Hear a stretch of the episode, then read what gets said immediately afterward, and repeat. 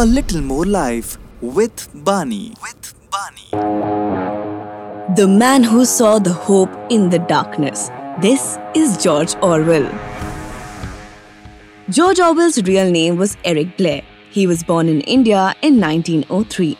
At the age of one, his mother took him and his two sisters to live in England. He spent the remainder of his childhood in a town called Henley on Thames. Eric was a poor student in college and he eventually joined the Imperial Police. He became a private tutor and eventually a teacher. As his life progressed, Eric found a career as a writer. He began using the pseudonym George Orwell and wrote several works of non-fiction.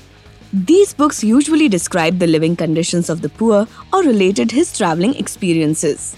He also wrote a large number of hard hitting political commentaries which appeared in newspapers and magazines. Additionally, he reviewed many books and became a notable literary critic.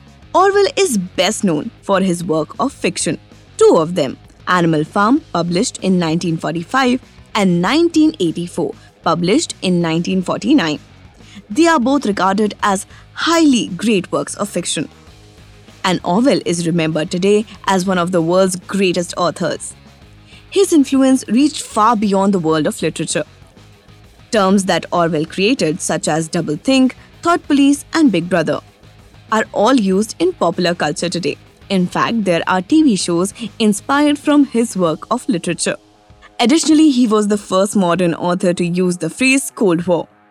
Also, even his name has entered the common language. When someone is attempting to describe an oppressive, overreaching government, the individual might use the term Orwellian. With an unending and multifold impact on the way we live, George Orwell lived a little more life. A little more life with Bani. With Bani.